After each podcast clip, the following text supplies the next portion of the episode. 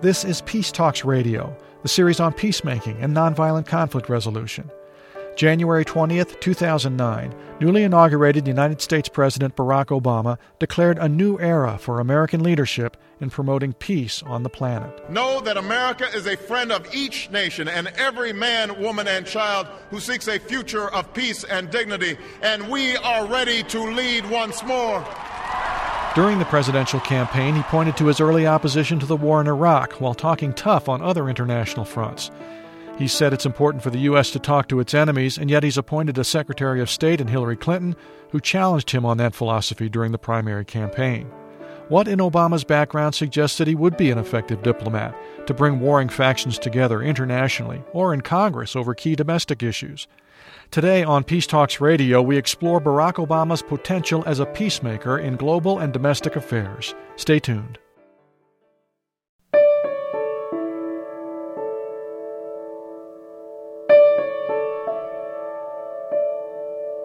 This is Peace Talks Radio, the series on peacemaking and nonviolent conflict resolution.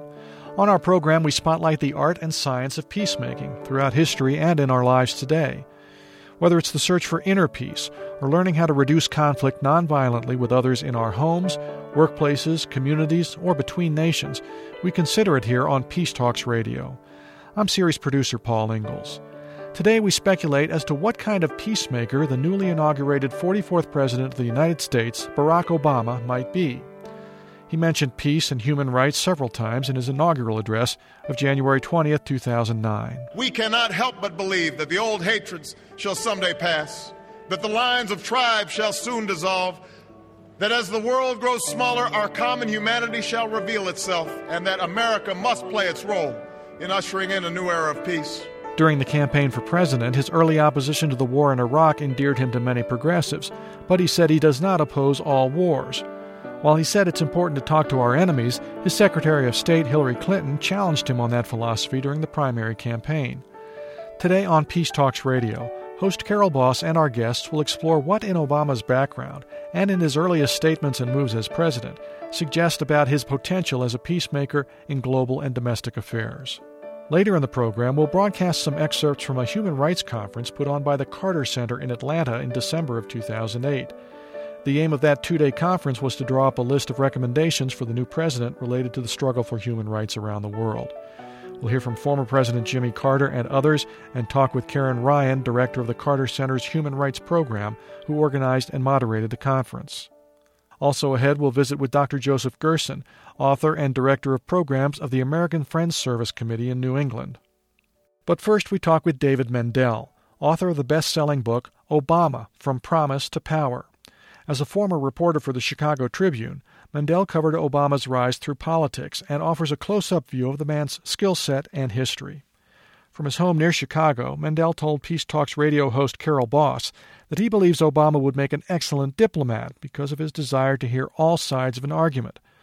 Mendell said he's seen Obama's gift for brokering compromise both in state politics and in less weighty personal matters. You know, I, I can just recall being in the campaign vehicle one weekend with him and his and his driver, and his driver and I were having this dispute over jazz, and and his driver played trumpet in high school and thought that Miles Davis was not one of the premier trumpet players in the history of American jazz, and and I was arguing that he had influenced the music to the extent that even though his technical skills weren't so great, that he he was uh, a seminal figure. And uh, Obama stepped in the middle of us and, and and and said, "Well, you both have some points." And he didn't like to hear us sitting there arguing, even though it was over a very minor topic. So I think he has the kind of skills to bring people together. Now, that argument is not exactly the Israeli Palestinian conflict, but he doesn't like conflict between people, and he really does like to try to to to bridge those kinds of uh, uh, disagreements. So he has those skills. Now, I, I, also think that he's not going to be able to take a lot of foreign trips because he's he's going to have to right this economy. The American public is going to demand that. But uh, do does he have those skills? Does he? Yes, he does. I, I think uh, as much as as much as anybody could in that in that kind of role. David Mendell, early in the presidential campaign, Obama was embraced as the anti war candidate, and this in part because of the speech he gave in 2002 in which he opposed the U.S. invasion of Iraq. I don't oppose war in all circumstances, and when I look out over this crowd today, I know there is no shortage of patriots or patriotism. What I do oppose is a dumb war. And he began his speech by saying he wasn't opposed to war in all circumstances, but he criticized the war with Iraq as a strategic mistake and called it dumb and rash. And you write in your book that the decision of whether to speak at this rally was one of the biggest of his potential Senate bid, which was should he take a public stand on the likelihood of an Iraq war? yeah, that that uh, speech wound up he had to he didn't he wasn't given much time to decide whether he wanted to give that speech against the Iraq invasion. Um, he was called over uh, a weekend by a very prominent progressive fundraiser in Chicago, Bettylu Saltzman. Uh, a speaker had dropped out, and she was looking for someone else to speak at that uh, another voice at that rally. And she knew from private conversations that he was against the Iraq invasion. He had not taken a public stand.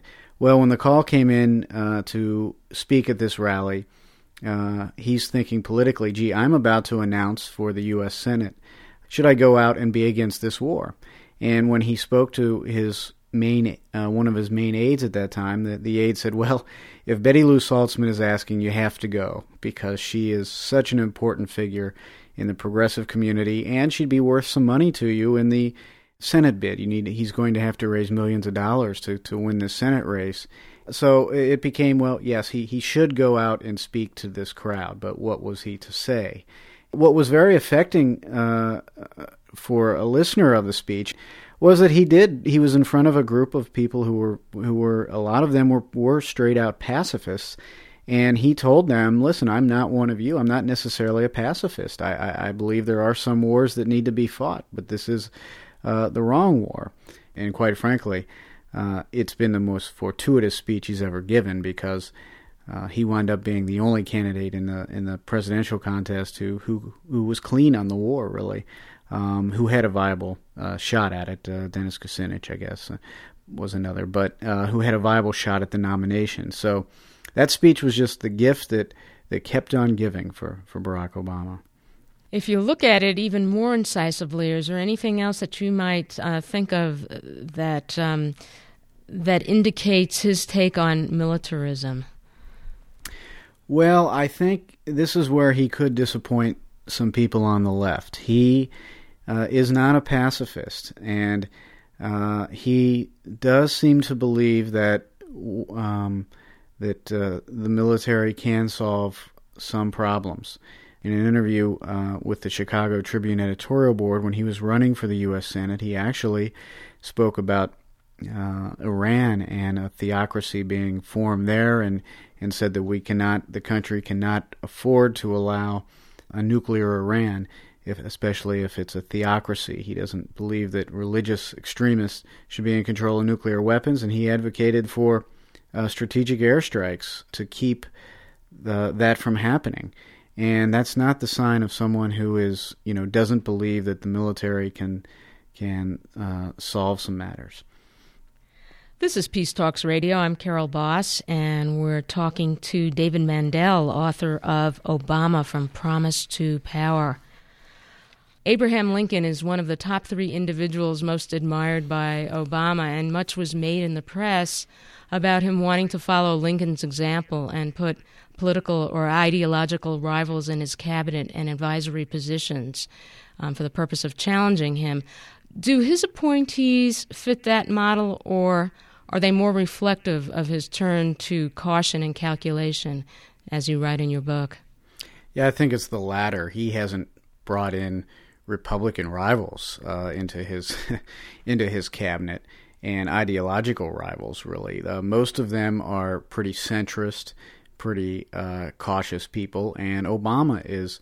While I don't believe in his heart of hearts, he's a centrist. I, he certainly, I think, comes from the left, not far left, but but your traditional American liberal left. Um, but he has brought in a lot of centrists. He doesn't. He is not. Uh, like I said, a radical. He's not a flamethrower. He is not going to go in and just shake the system from its very foundation. He's not a revolutionary. Uh, he he may have had some thoughts of that as a younger man, but but he is a very mainstream politician who has over the years, especially here in Chicago, operated uh, pretty successfully from within the the f- political framework that's that's put together, that's already assembled, and I assume that's what he will do in in Washington as well. Um, I think the analogy to Abraham Lincoln, uh, I, well, I, I think that's great imagery. The Lincoln uh, thing, and I, yeah, I know Obama has has studied Abraham Lincoln. He studied Gandhi, and he studied Martin Luther King. Um, but uh, I would think these days more on his. Uh, he might be looking more at uh, briefing papers that resemble uh, the things that uh, FDR thought about and had to implement as far as public works programs and, and a more aggressive national government to, to, to churn the economy. There certainly seems to be a belief uh, among many many people that he can be more successful than past presidents at forming bipartisan coalitions. Can you tell us about the roots of this characteristic of his, and perhaps provide us with an example of him doing just that successfully? Yeah, he's not someone who I, I quote someone in the book, uh, uh, a, a, close uh, an advocate in, in Chicago for the poor, of saying that Obama is not fond of uh, glorious defeats. He is not someone who's going to stand out and be uh, give a give a big speech just to get some publicity around a topic and and watch the, the legislation go down in flames. He uh, is much more concentrated on well, let's work this bill, uh, figure out a way that we can we can change it, amend it, uh, and make it work for all parties involved. So at least we get a piece of legislation passed. Um, but uh, yeah, historically he has compromised on legislation uh, to, in order to to get it passed here in Illinois, especially. His probably most successful piece of legislation in which he compromised some was uh, a bill here in Illinois where he reformed some uh, the death penalty. Uh, he worked with both prosecutors, law enforcement, and anti-death penalty advocates, and got them all in the same room. And the ultimate result was a bill that uh, forced law enforcement agencies and prosecutors to uh, record confessions of or interrogations of folks who were charged with uh, capital crimes in which they could be put to death. And uh, the law enforcement community was very much against this bill at the beginning, uh, and uh, but now they've come over the years to find that it can be very helpful to them. That it, it actually solidifies some of their cases uh, when they go to trial. The folks on the other side really were pushing for this um, in all sorts of crimes, and so they all they they kind of compromised. And as he told me, the, the most successful way to get something like that passed is to bring everybody into the to the same table and have everybody uh, feel like they have a voice and uh, have a say in the matter. And he's a big believer in, in, in that. David Mendell is author of Obama From Promise to Power from HarperCollins. You're listening to Peace Talks Radio, the series on peacemaking and nonviolent conflict resolution, online at peacetalksradio.com. I'm Paul Ingalls. Today, Barack Obama's potential as a peacemaker and next, we talked with Dr. Joseph Gerson, PhD, author, and director of programs of the American Friends Service Committee in New England. From his office in Cambridge, Massachusetts, he talked with Carol Boss about the labeling of Obama as the peace candidate during the campaign for president. I think with, with all elections, there's a lot of projection. You know, the candidate becomes uh, who we want uh, he or she to be. Uh, they may even encourage us in, in, in some of that.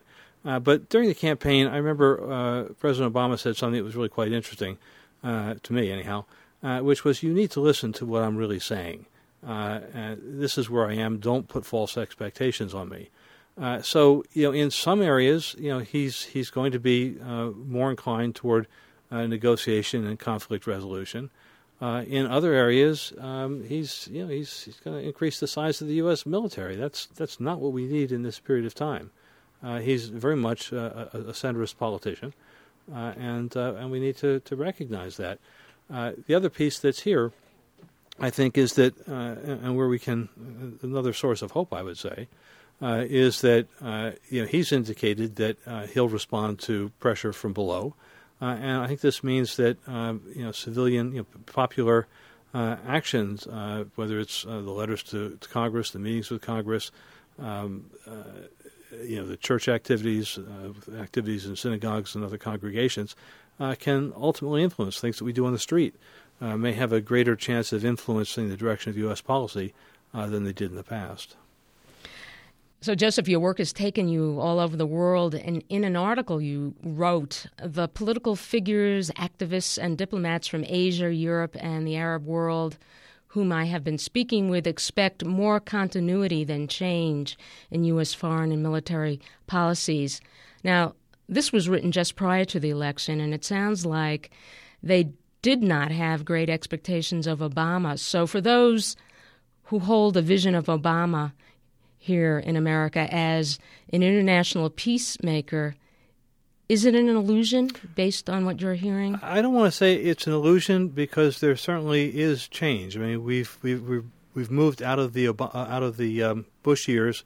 Uh, you do have a commitment uh, from Obama, for example, to uh, talk with, uh, with, with Iran uh, he's indicated the priority he's going to give to trying to negotiate an Israeli-Palestinian settlement. So there are, you know, some very real and, and meaningful changes. He's also uh, indicated a, a, commitment to, to taking uh, serious steps towards nuclear disarmament. At the same time, there's there's tremendous um, continuity. he's talking about actually increasing the size of the um, U.S. military. he's um, still has the military option uh, on the table in relationship to Iran. Uh, he's talked about actually escalating the war in, and is in the practice, the process of, of escalating the war in, in Afghanistan with military threats against uh, uh Pakistan, uh, and the list goes on. So I, I, think we need to remember that we've we've elected a man who was endorsed by Zbigniew Brzezinski, uh, our, our, former first warrior Colin Powell. we haven't elected Mahatma Gandhi or Martin Luther King. Now, you've also written that Obama is bringing back many of the, and this is quote unquote, many of the arrogant militarist and interventionist veterans of the Clinton administration and the mainstream of the Democratic Party. Who in particular are you speaking about? Well, there's a whole range of people. Uh, on the one hand, we've got the carryover of uh, Robert Gates at uh, the Pentagon, uh, who's you know been working on the uh, escalation of the war in in uh, Afghanistan and overseeing the attacks on on Pakistan. Hillary Clinton uh, was one who said that uh, we had to keep all options on the table, which would include the possibility of nuclear attack uh, against Iran. Uh, we've got uh, Dennis Ross, who's going to be overseeing much in the Middle East, possibly including Iran. and there are significant concerns that he may be more inclined toward the military option with Iran than, than many others might be. Um, Richard Holbrooke is not exactly a peacemaker, although he did uh, broker uh, the agreement in the former Yugoslavia. Uh, so there's a, there's quite a range of, of people here. Um, I think one one way you can look at uh, understanding the meaning of the election uh, is that uh, while the system itself didn't fundamentally change, what did happen was that we were able to elect a very bright, educated, skilled man of color it shows that in under certain circumstances in our system, it's changed to the degree uh, that uh, anyone with these kinds of skills and connections can rise to the top. Uh, but I think one of his um, mandates ultimately is to do what he can to consolidate uh, the U.S. Uh, global imperium to the degree that's possible uh, after the wreckage inflicted by the Bush and Cheney administration. Now, Obama um, did say when there was concern raised about his appointments that he said he's bringing in people with strong international experience. And he essentially said that the ideals will flow down from him. Well, again, you know, I don't, I don't think we can go with, with easy either ors. Uh, clearly, um, he is going to be, as uh, uh, George Bush once said, the decider, uh, and he will ultimately frame uh, the options uh, that are pursued. but by the same token, you know, he's hired a number of, or taken on a number of very powerful figures who have their own um, domains. Uh, they have their, their networks of contacts internationally. So it's it's not like one man has control of everything. I mean, he's he's more like the chairman of the board. Joseph, in a recent article, you write, we're being told that the U.S. now has a second chance to assume its global leadership role. And you also write that we need to transform our culture to understand that we're not number one. Can you tell me more about that? Well, you know, I think that people who haven't traveled outside the United States in, in recent years don't understand quite how profoundly we've alienated the rest of the world. Um, you know, I have a memory of, of uh, being in, in Brussels maybe about 2003, 2004 with old friends. Uh, they have a daughter who's uh, a college student uh, studying to be an interpreter like her like her father. Uh, and I remember her saying, "You know, I'd love to come to the United States, uh, but I will not come to the United States while you have Bush in power." Uh, you know, there's a, a, sense, and I, I don't want to overdraw the, the, the parallels here, but there's a way in which the United States, you know, did a operated a lot like Japan uh, during the 1930s and 40s, uh, launched aggressive wars, um, uh, created a near police state, if you think in terms of the violations of the Constitution, uh, the Patriot Act, uh, the eavesdropping, and, and, all of that. Uh, and the rest of the world has looked somewhat aghast as, as we've, you know, the idea that we, we were supposed to be the pinnacle of democracy. we were supposed to be the pinnacle of um, uh, fair and um, uh, just international relations.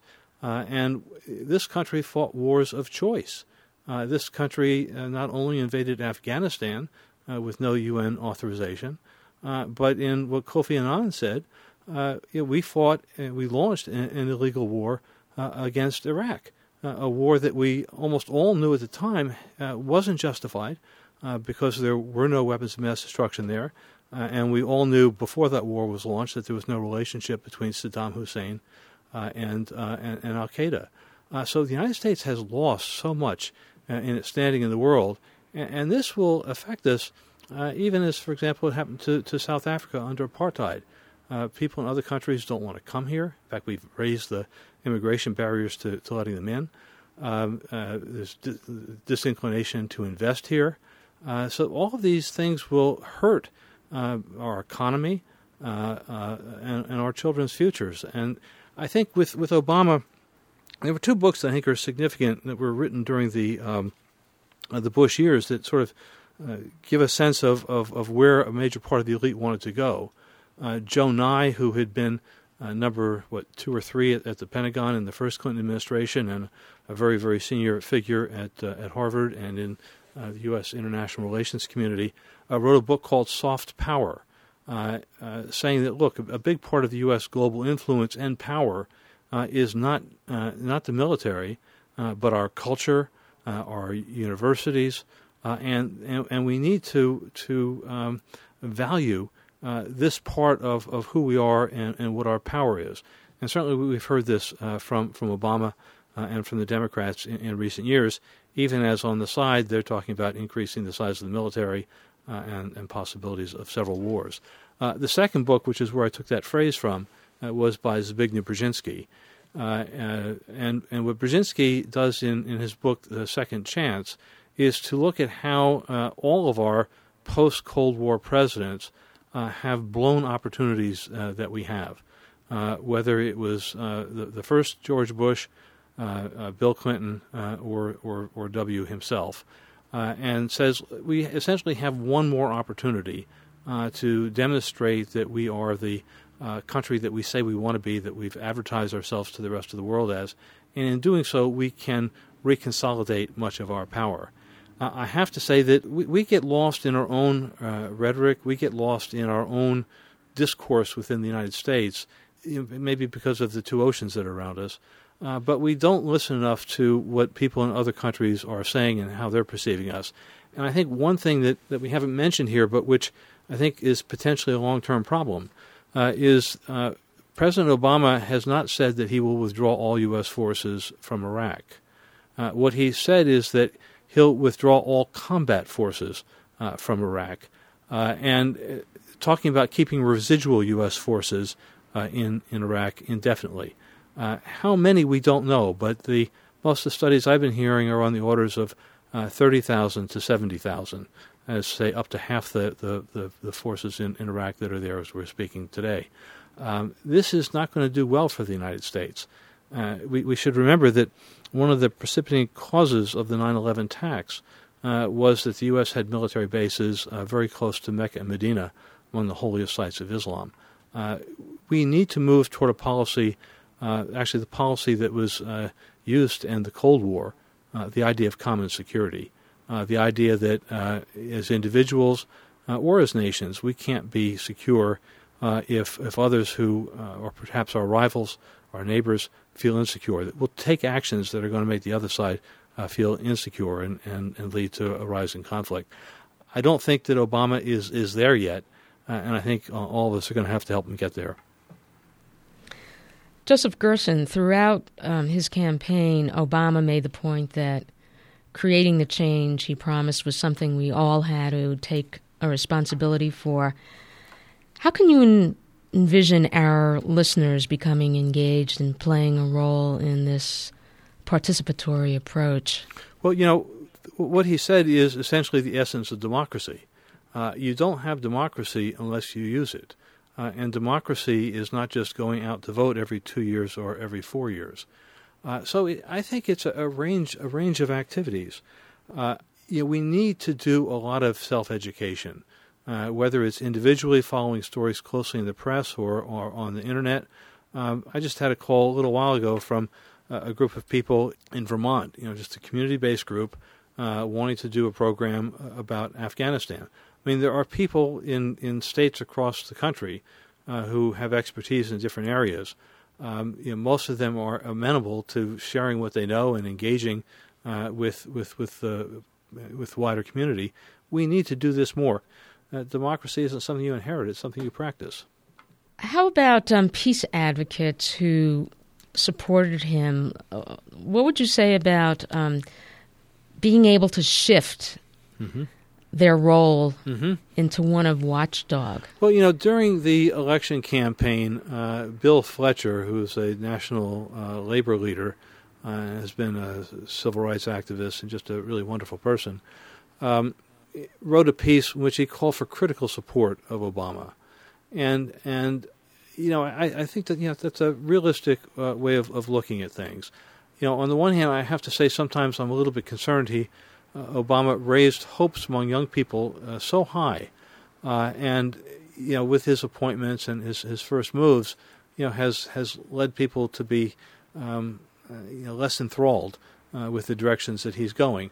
And my hope is that it, it doesn't, you know, the, the, the, failure to reach nirvana here uh, doesn't so disillusion young people who invested their hopes uh, that they pull out of um, uh, political process uh, and, and, and sort of uh, give up. Uh, you know, I think we I think we just need to to look at the world clearly, recognize the, the, word I've used is paradox, that in many ways things will be better, but other things are going to be tough, and and you don't suspend your your judgments, you don't suspend your commitments to democracy or the affirmation of life uh, because things are better in one way, but in the other way, we're just going to ignore them. That doesn't that doesn't work. That's Dr. Joseph Gerson, author and director of programs of the American Friends Service Committee in New England. For links to some of Dr. Gerson's essays, as well as to read an excerpt from David Mendell's book Obama from Promise to Power, you can visit our website, peacetalksradio.com. Coming up in the second part of our program, former President Jimmy Carter and other human rights advocates prepare a to do list for the Obama administration. We'll talk with Karin Ryan from the Carter Center right after this break.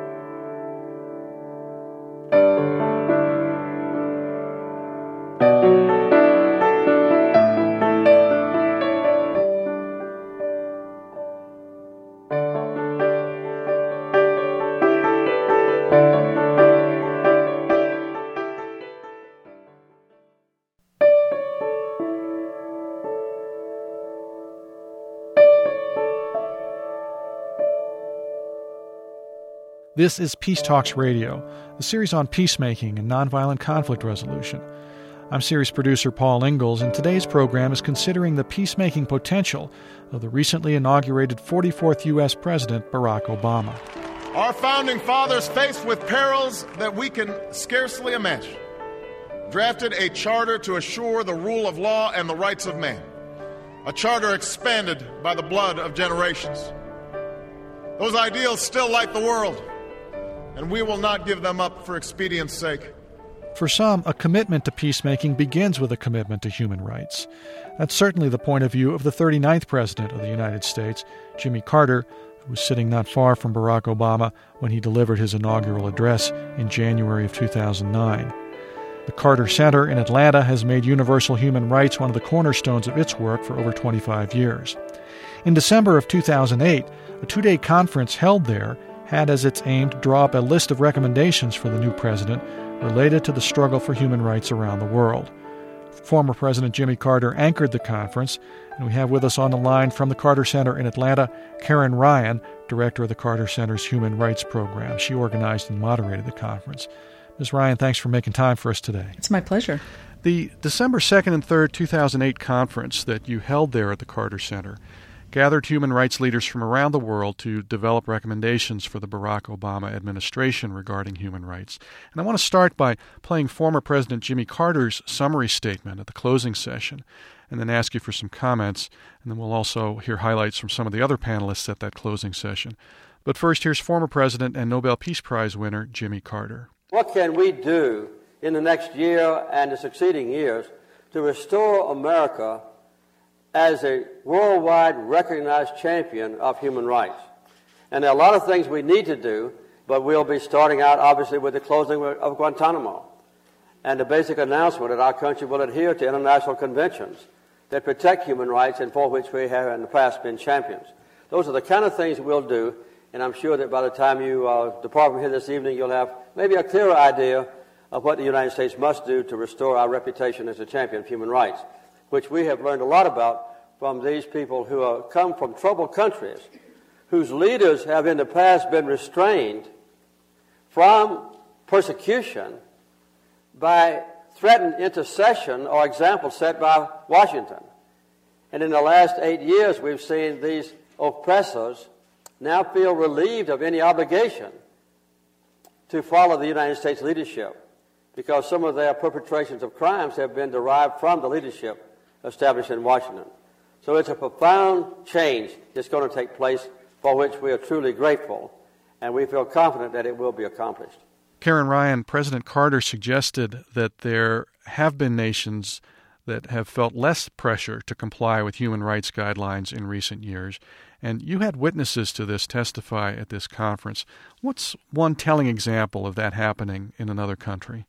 Well, Egypt would be a, a great example. We had with us uh, Saad Eddin Ibrahim, who is a well known dissident in Egypt, who has been for 40 years pushing for more openness, for free elections, for the protection of human rights, for the elimination of torture in Egypt. And early in the Bush administration, Saad had been arrested for uh, uh, writing a report that was critical of Egypt- Egyptian elections and uh, U.S. pressure was brought to bear and international pressure. In fact, President Carter had also weighed in with the Egyptian government during that time, 2001, 2002, um, when Saad was arrested. And because of, mostly, I think, because of very strong U.S. pressure, including a threat to withdraw uh, uh, aid money, financial aid to Egypt, was used as leverage to uh, uh, against the Mubarak regime to release Saad from prison. He had been sentenced to seven years hard labor simply for writing a report, uh, and he was released. Um, but uh, since that time, uh, since America's influence has diminished um, in this way, in many ways, in the Middle East and other parts of the world, um, you have other cases like Ayman Nour, the dissident um, who tried to run for president when there were elections that the Egyptian government claimed were going to be more open. Uh, this man, Ayman Nour, uh, ha- was the most successful candidate, uh, received a good percentage of the vote, but was arrested and is still in prison. And the United States and other and the international community has proven uh, in- incapable of putting meaningful pressure on the Egyptian government. But uh, I should clarify: this is not the United States' responsibility. This is the Egyptian government's job to open up and to allow free elections. I'm not trying to displace blame here. Uh, what I am trying to do is to just show how our influence has weakened and uh, you know how it might change. Well, the Bush White House did protest in the uh, Mubarak election situation that you just mentioned, but mm-hmm. what actually could have made more of a difference? Well, this is a, a larger question, and I, I, believe this to be true because we've heard this from so many people uh, uh, throughout the world that the United States government's uh, influence has weakened uh, very generally. George H.W. Bush, in uh, the late 1980s uh, and early 90s, set a goal of eliminating torture in the world. Um, that was seen as what as a high uh, objective for the United States. We were the leader. So when you are in the lead, and suddenly your your credibility, your legitimacy as a power is sapped, then how effective can you be really in influencing other countries?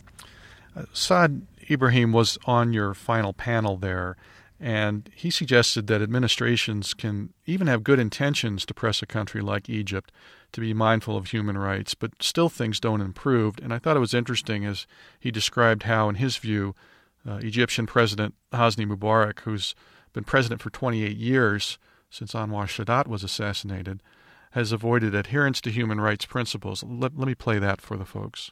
The uh, Egyptian regime has become very skillful in outmaneuvering administrations in democratic countries. Somebody who has been in power for 28 years. How many American presidents has he outworn and outlived? So he has learned the art of telling every democratic country that puts pressure, say, you sure, we will do it. It would just take time. Just give us four or five years to get out. Well, in four or five years, an American president or a British prime minister or a French or a German is out of office. and the new one comes. And he does the same thing. This is one. So outmaneuvering, outplaying, outflanking all of this pressure by foreign powers or by democracies who are helping him. But the second thing is a lack of clear vision on the side of American administration. That's exiled Egyptian human rights defender Saad Ibrahim, and he fears retribution for criticizing Hosni Mubarak if he were to return to Cairo, as, as you explained earlier, Karin Ryan. Karin Ryan's director of the Carter Center's Human Rights Program. Did what Mr. Ibrahim say ring true to you about how some leaders skate around the call for human rights? You know, absolutely. Um, what you learn in dealing with um, regimes that are very entrenched is that they are usually more dedicated than we are to um, pushing them on the things that we think they need to do. Um, you have many, many leaders worldwide who have been there. Uh, look at Robert Mugabe. I mean, th- those individuals are far more dedicated to the goal of staying in power than we are to uh, to pushing them uh, towards greater openness. And so I think our challenge really is to figure out um, how to change the incentives, how to make sure that the pressure is felt by them.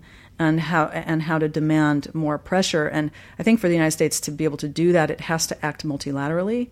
Uh, now, especially now, the United States really cannot uh, uh, have the kind of influence it once did on a unilateral basis. It can do some, but it really needs to act in concert with other countries. That's going to that's what it's going to take to to dislodge some of these uh, these truly bad guys. And does that happen with the turn of a dime when the Obama administration takes power?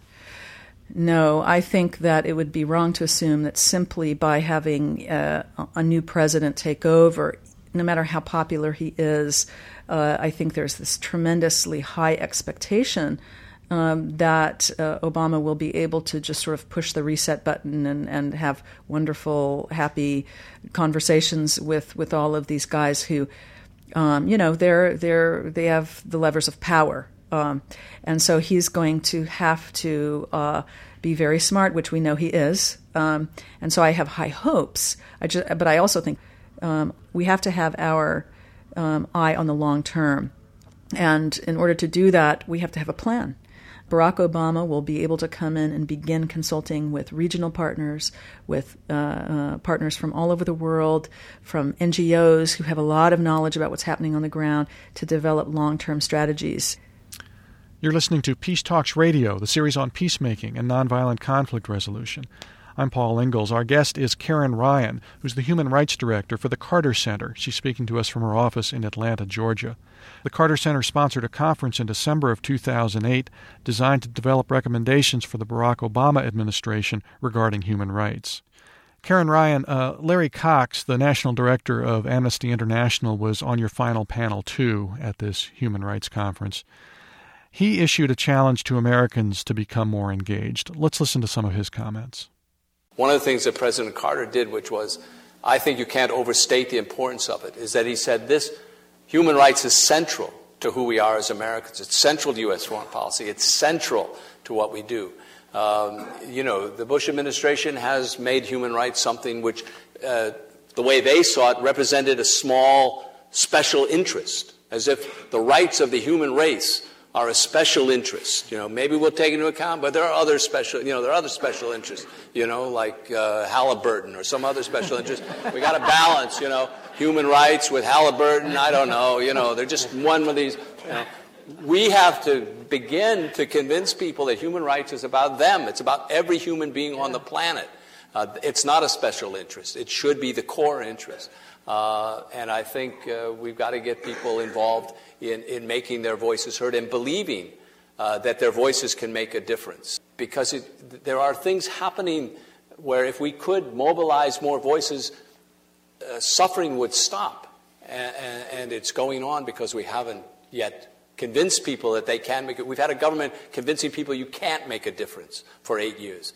Now we've got to get convincing people, no, you can make a difference. And one of the reasons people were so, I'm sorry to go on, but one of the reasons people were so excited about Obama, I think, is not just Obama. It was the crowds they saw behind Obama. Yeah. It was the hundreds of thousands of people that were coming out. I saw pictures in this city of people lined up to vote like I'd never seen in my lifetime. And the whole world saw that. So it wasn't just Obama, it was the American people being mobilized, moving, getting involved again, caring, may, feeling that they could make a difference. You know, yes, we can. Yes, we can. That was the mantra. So I think if we can keep that up and build on it, we can once again demonstrate that we can change the world. Right on. Amnesty International's Larry Cox. Karin Ryan at the Carter Center, what does that more engaged citizenry look like to you? How would you challenge our listeners to play a part in improving the human rights picture in the world? Uh, what I would love to see would be for people to become informed. Um, and the way we've been talking about it is really examining America's moral footprint. One thing that people can do is learn about what happened. Um, one of the ideas that we talked about at our conference was that there should be a 9 11 style uh, commission to um, investigate how the United States became involved in torture and became involved in legitimizing torture. It's very important for our public to have to deal with this, to really confront it, to own up to it, um, and to, to face the possibility that um, these were crimes that were committed. And then uh, an engaged citizenry would mean that uh, people can take direct action. They can communicate with their member of Congress. They can communicate with the administration uh, through petitions, through uh, uh, organizing religious congregations. Uh, and there's a whole organization that, that popped up over this called the National Religious Campaign Against Torture that is seeking to get religious congregations involved in uh, objecting to U.S. sponsored torture. Um, Amnesty International has its first 100 Days campaign that people can become involved in through the Amnesty website of communicating with Congress, communicating with the new president. What we're talking about does seem a bit overwhelming, I think, to the person standing in their kitchen right now listening to our program. Let me press you a little bit more on that. Like, what can I really do about human rights in Egypt or Zimbabwe? Well, I understand that it may seem overwhelming, but you can think about some other very successful campaigns um, in recent memory. Uh, there was the anti apartheid campaign in South Africa that led to enormous public pressure to uh, divest and to cut off all types of engagement with the racist regime in, in South Africa that had consequences. This pushed the political leaders to, uh, to, to go toward political reform that led to um, the abolition of apartheid. That's not insignificant. Um, you, rec- there was a more recent campaign to raise awareness about the the unfolding genocide in Darfur. This was some dedicated activists, some internet savvy groups, some religious organizations that combined their efforts that pushed for greater attention on the situation in Darfur, which which had consequences. Um, so I think it may seem overwhelming, but I think one of the keys uh, for the American public is to understand that there are these amazingly courageous human rights defenders in all of these countries um, that would love to have the direct and indirect support of the American public. People can get very directly involved in these campaigns to stand up for people who are being persecuted. We're talking with Karin Ryan. She's director of the Carter Center's Human Rights Program. We've been talking with others on this particular program about the hopes placed on Barack Obama as a peacemaker, a negotiator, a leader more interested in diplomacy. And we've heard skeptics who point to some of his appointees and, and wonder whether things will change that much. Are you hopeful? And if so, tell us why. What does Barack Obama show you that makes you think something might change? Well, I'll give you a personal story. Uh, we, after our um, conference every year, um, we travel to Washington D.C. with with human rights defenders from different countries for them to meet with members of Congress, with members of the administration, State Department, and twice uh, Barack Obama, as a senator, met uh, human rights defenders from different countries and had extremely comprehensive discussions with them, and he was excellent. He he gets the issues. One uh, particular story was there was a human rights activist from Kenya uh, that was in our group. And he said to her, Look, I'm coming to Kenya in um, a few weeks or a couple months. Let's uh, get together while I'm in Nairobi, and I'd like to, to hear your views about the situation in Kenya. And so, sure enough, he followed up with that. And not only did he communicate with her when he was in Nairobi, he included her in many of his official meetings as a civil society representative. And his uh, approach to it was you know, it's Kenyan civil society that will help solve the challenges facing Kenya. It's not the United States government, et cetera. So, what do the Kenyan uh, human rights activists and democracy activists have to say about the issue of corruption or uh, the issue of the constitutional reform? That's what matters. So, his approach to that problem convinced me that this is, you know, he, he's really a community organizer at heart. And so he understands that democracy and human rights has to come from below. It has to come from the grassroots. It has to come from the people. And it, and insofar as the United States can support those grassroots efforts, that's how he's going to approach it. So that's very heartening to me. And I think, uh, with regard to um, his appointments, um, you know, I, I, think experience has a lot to offer. when when people have experience in government, that's not a bad thing. I think he made it very clear that change will come from the top. It will come from him, and I, I can definitely see um, that he will. Uh, be very much engaged in the discussions of nuts and bolts and will have his stamp on his policies. So that doesn't really worry me. And what of Hillary Clinton as Secretary of State from a human rights standpoint? Well, Hillary Clinton, I was in Beijing in 1995 when she delivered her excellent speech on the rights of women. Um, and I think she's extremely talented. She's so smart and she's a quick study and she's she knows many leaders already. I, I think she'll be fantastic. Um, and I think uh, we met her as well with our group of human rights defenders. And she uh, w- was very engaged with them, discussing the situation in Pakistan and the Congo. Um, so I, I have no doubt that she's going to do an excellent job. In our last moments here, let's touch on a few more of the specific recommendations mentioned by President Carter.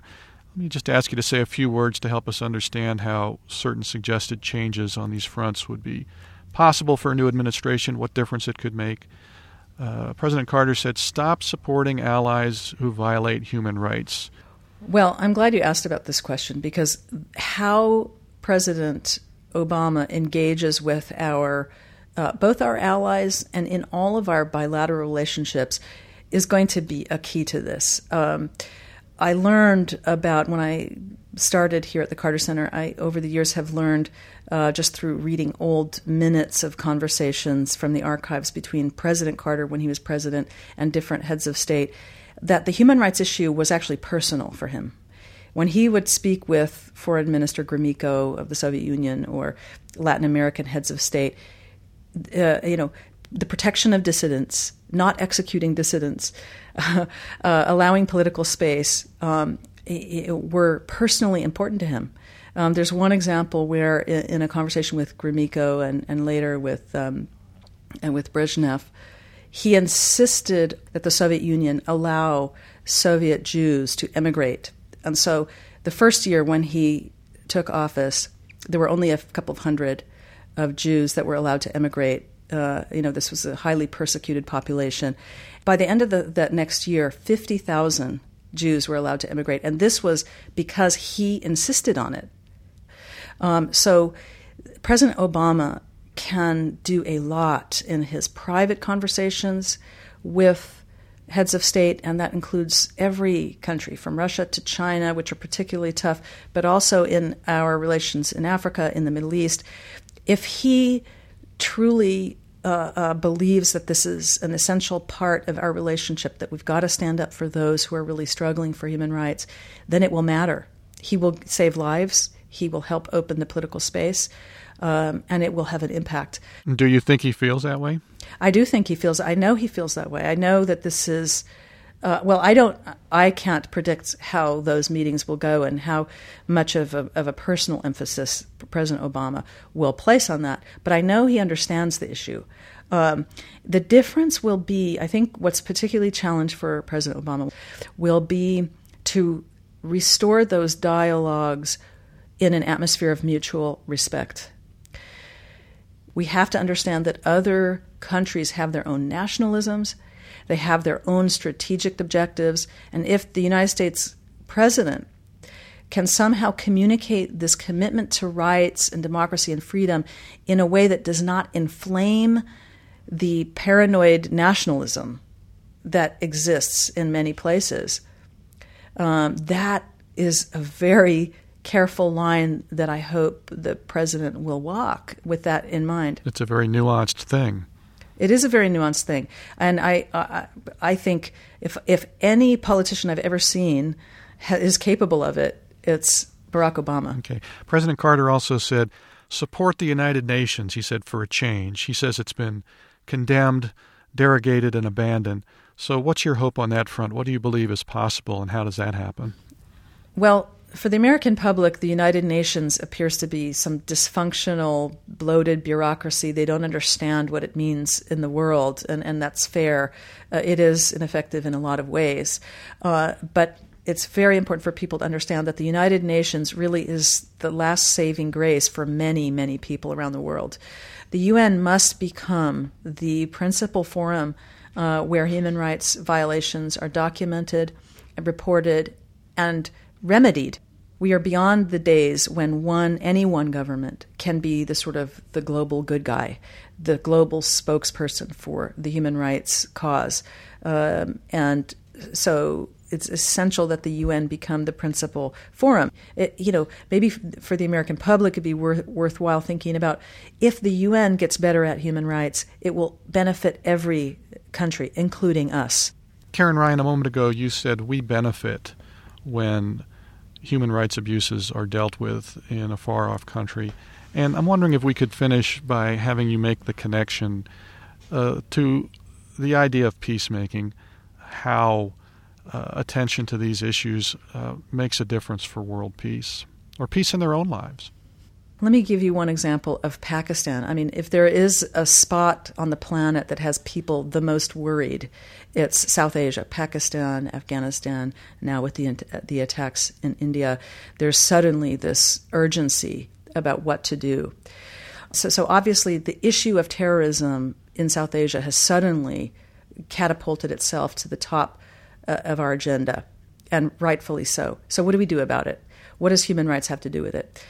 Uh, during the session, someone asked Hina Jalani, a, a, human rights lawyer from Pakistan, what do you do about dangerous terrorists? How do you deal with them in a way that's consistent with human rights? And does that even make sense in the age of terrorism? Um, shouldn't you just lock people up and throw away the key? And she said, you know, part of the solution is winning the hearts and minds of the people. Everybody knows that. So, how do you do that? If you start locking up people and throwing away the key, what you do is you alienate the public at large. The best way to deal with terrorists is to put them on trial, put them in a court of law where their crimes against women, their crimes against society will be exposed to the public in a legitimate forum. People will reject the terrorists. People have to uh, change their minds about who's the good guys and who's the bad guys in these cases. Um, and the only way to do that is for institutions to work, for the courts to work, for those people who have nothing but violence to offer, they must be exposed. But the way to expose them is not to, sh- you know, shove people out into dark prisons, uh, you know, and, and sort of cast a wide net and hope that you get a lot of bad guys, which is what's been happening. The way to do it is to make sure that individuals who offer nothing but violence are held to account by society at large. That's what human rights means. The society at large will reject terror and they will embrace peace and they will embrace the rights of all. And these things are absolutely interlinked. Karin Ryan is director of the Carter Center's Human Rights Program. She spoke to us from the Carter Center in Atlanta, Georgia. For links to the Carter Center website, where you can hear highlights from the Human Rights Conference, and to connect to other resources from today's program, you can go to our website, peacetalksradio.com. That's peacetalksradio.com, where you can hear this program again, order a CD, sign up for a free podcast, or our monthly newsletter. You can actually hear all the programs in our series on peacemaking and nonviolent conflict resolution going back to 2003. It's also where you can make a tax deductible contribution to support the nonprofit work of Good Radio Shows Incorporated, which produces this program and protects some airtime and web space for talk about peacemaking. Part of our costs are supported by people just like you making small contributions. So, big or small, go to peacetalksradio.com and follow the link to contribute to do your part. We also have support from the Oppenheimer Brothers Foundation, the McCune Charitable Foundation of New Mexico, the Peace Tales CD Project at peacetales.org. Thanks also to KUNM at the University of New Mexico in Albuquerque. Our theme was written and performed by Ali Adelman. For Carol Boss, I'm Paul Ingles. Thanks for listening to and for doing your part to support Peace Talks Radio.